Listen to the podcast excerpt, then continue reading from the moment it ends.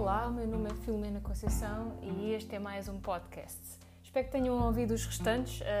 Eu hoje venho-vos falar de algo ligeiramente diferente. Venho-vos falar de como podemos cuidar de nós.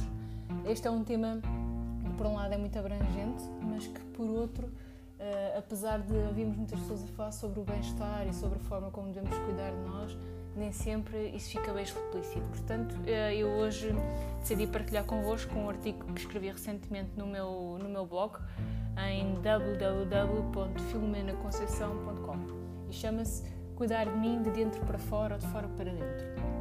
Quando escrevi este artigo, estava sobretudo a pensar em cada um de nós e em algumas pessoas em particular que vivem obcecadas em sentirem-se bem. Essa obsessão e essa procura constante a sentirmos bem é algo que nos traz coisas positivas. Nós tentamos encarar a vida de uma forma diferente e procurar em cada coisa algo de positivo. A questão aqui prende-se quando nós fazemos essa busca e muitas das vezes não somos compreendidos, porque estamos constantemente à procura desse objetivo. Por outro lado, muitas das vezes nós fazemos essa procura e sentimos-nos frustrados por não conseguir chegar até ela. Um, nesse sentido, aquilo que, que obviamente acontece é que cada um de nós é responsável pelos nossos próprios atos, sendo que cada ato que tomamos acarreta consigo uma tomada de decisão. Uh, essa tomada de decisão pode ser positiva ou negativa, consoante as escolhas que fazemos, claro que sim. Escolher cuidar de nós, para além de, de um direito que nos assiste, é sem dúvida um ato de amor próprio fundamental. Existem diversas configurações, no entanto, de como devemos cuidar de nós.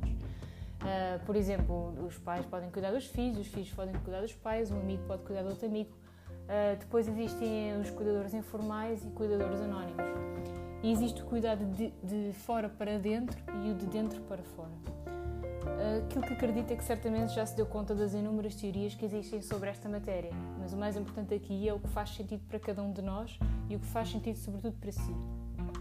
É importante saber uma coisa: cuidar implica, implica um ato de carinho e afeto que pode ser realizado de inúmeras formas, com resultados diferentes em cada relação e em relação à qualidade dessa própria relação e à intensidade que se aplica. Há aqui uma questão uh, que gostaria de levantar, que é sobretudo o que é que aqui é mais importante: termos resultados rápidos que se diluem, diluem com o tempo, onde rapidamente uh, se desaparecem, ou por outros resultados que, embora uh, sejam atingidos de uma forma mais lenta, podem ser aqueles que duram uh, para o resto de uma vida.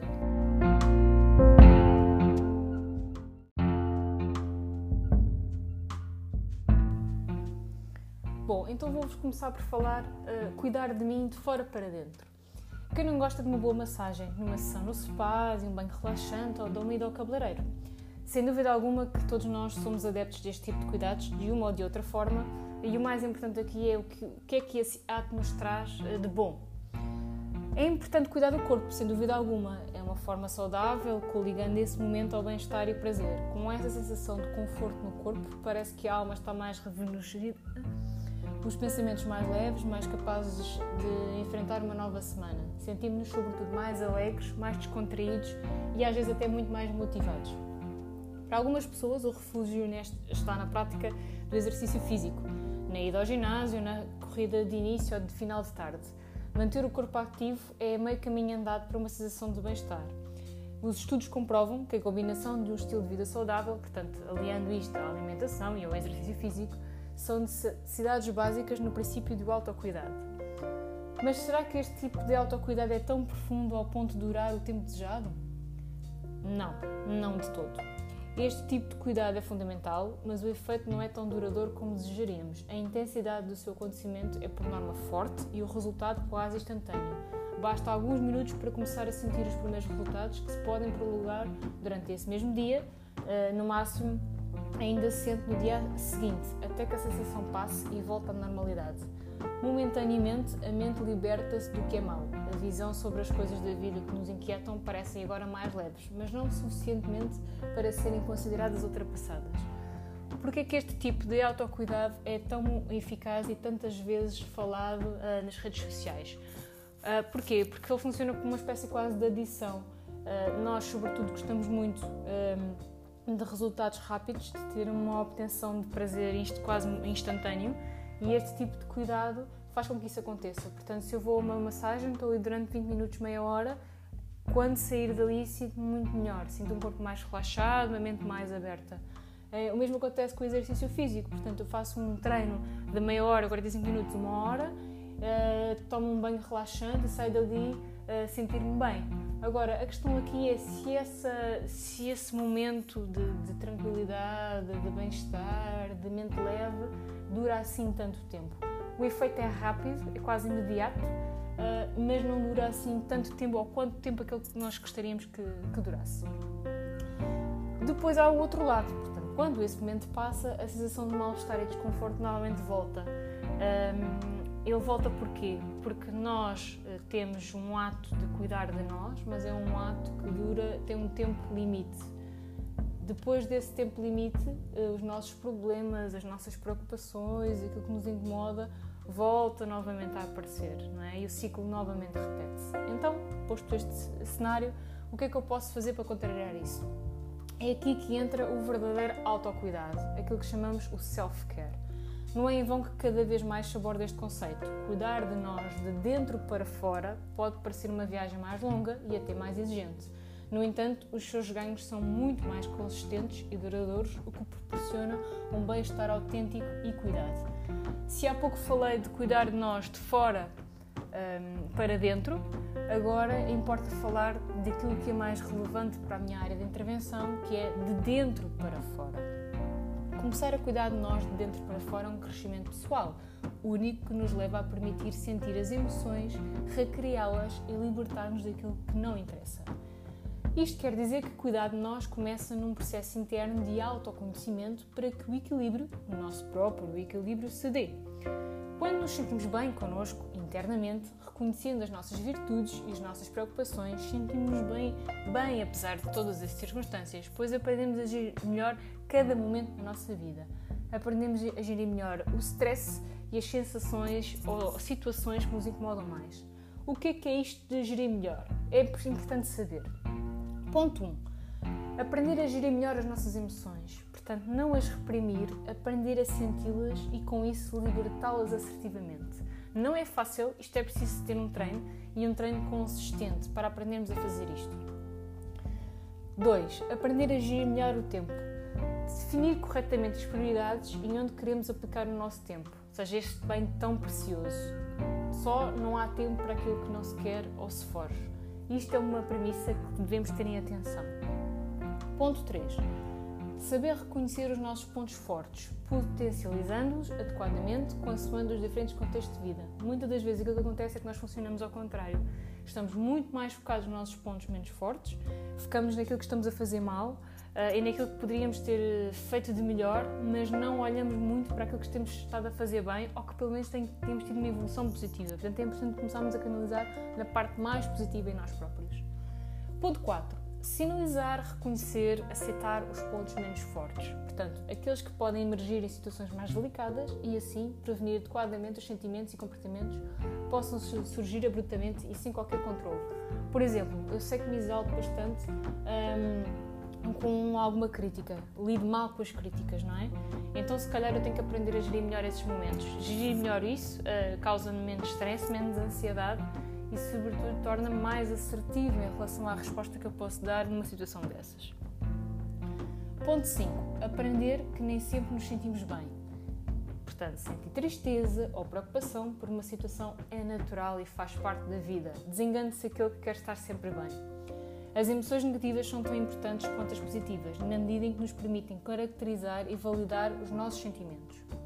Tenha presente que vão sempre existir momentos difíceis ao longo da vida, e não há como fugir deles. Viver uma vida em pleno não é o mesmo que dizer que as emoções negativas estão banidas da nossa vida e devem, portanto, ser reprimidas. Não, não, não. Pelo contrário, é preciso aprender a equilibrar a balança o melhor possível. Se não soubermos o que é a dor, como podemos identificar a felicidade? E é aqui que podemos começar a refletir. Ponto seis. Aprender a gerir insucessos. É preciso compreender que só falhando é possível aprender para melhorar, seja na esfera pessoal, profissional ou social. Se não aprendemos com eles, portanto com os erros, os insucessos, com as falhas, dificilmente vamos ser capazes de dar o salto em direção a algo superior. Se preservarmos uma postura em que assumimos que estamos sempre certos, dificilmente vamos evoluir e é até provável que os nossos erros se tornem em vícios, que passam a ser encarados como hábitos. Portanto, eu sempre fiz deste modo, não é agora que eu vou mudar. Atenção a isto. Esta rigidez mental pode afetar muito mais do que imagina. Pode não só afetá-lo a si, como àqueles que ama. Tenha atenção a este aspecto, pois muitas vezes, sem nos darmos conta, a nossa incapacidade para parar um momento leva-nos a ter comportamentos menos ajustados perante situações que podiam ser mais facilmente solucionadas. É aqui que é importante um, terem atenção aos diferentes tipos de autocuidado. Não estamos só a falar do autocuidado do corpo, não estamos só a falar do autocuidado da mente. Existem sete pilares considerados como os mais importantes. Portanto, o primeiro pilar é destinado ao conhecimento, à literacia, a aprender mais coisas constantemente. O segundo pilar é aquilo que mais se encaixa no nosso, nosso tema de hoje, que é o well-being mental, ou seja, o bem-estar mental. Depois temos no pilar três a importância da atividade física, da parte física e motora. Temos no pilar quatro a importância da saúde naquilo que comemos, portanto, na nossa alimentação.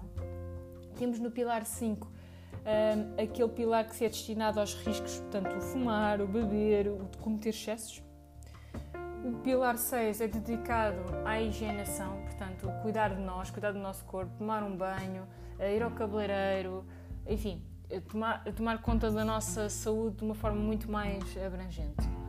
E o pilar sete tem a ver com a redução dos consumos de fármacos, portanto, este também é um importante pilar. Por último, quero deixar um detalhe. Tenha cuidado com as receitas prontas e fórmulas rápidas. Os livros de autoajuda são excelentes ferramentas de introdução à prática de autocuidado, pois introduzem conceitos centrais. Não é a primeira vez que lhes dou realce, mas atenção, este material não se extingue em si mesmo. Entre teorização e prática, é necessária toda a atenção, cautela e destreza na sua aplicação. Um conceito mal aplicado pode ter um efeito ou retorno inverso. Pode aumentar o seu estado de alerta, aumentar os sintomas de mal-estar, de depressão e ansiedade. Lembre-se, nem todas as pessoas estão ao mesmo nível, necessitam da mesma abordagem e estão autossuficientes para ter a capacidade certa para o seu uso como um simples recurso. Há que saber como funcionam, ou seja, como operam e quais os seus efeitos colaterais e, sobretudo, por quem devem e podem ser aplicados para tirar o melhor partido possível desta excelente ferramenta. Atenção aos vídeos disseminados pelo YouTube e outros canais, são outros bons recursos, mas aqui o cuidado deve ser redobrado. Certifique-se que as palestras e informações que segue são produzidas e dinamizadas por pessoas com formação adequada e que fomentam liberdade de espírito e entendimento, apresentam por isso uma base teórica consistente.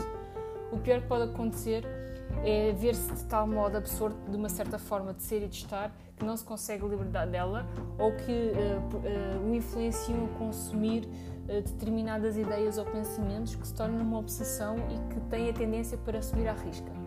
Atenção a isto. Outra questão aqui importante que deixo. Atenção ao modo como traça os seus próprios objetivos.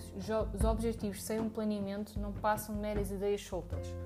O que quer que seja que queira atingir, tanto a nível de resultados, lembre-se, é preciso tempo e é preciso um plano. E não se esqueça, cuidar de si faz parte integral do seu próprio bem-estar. Obrigado por ter estado aí. Uh, se gostou daquilo que ouviu, por favor, partilhe.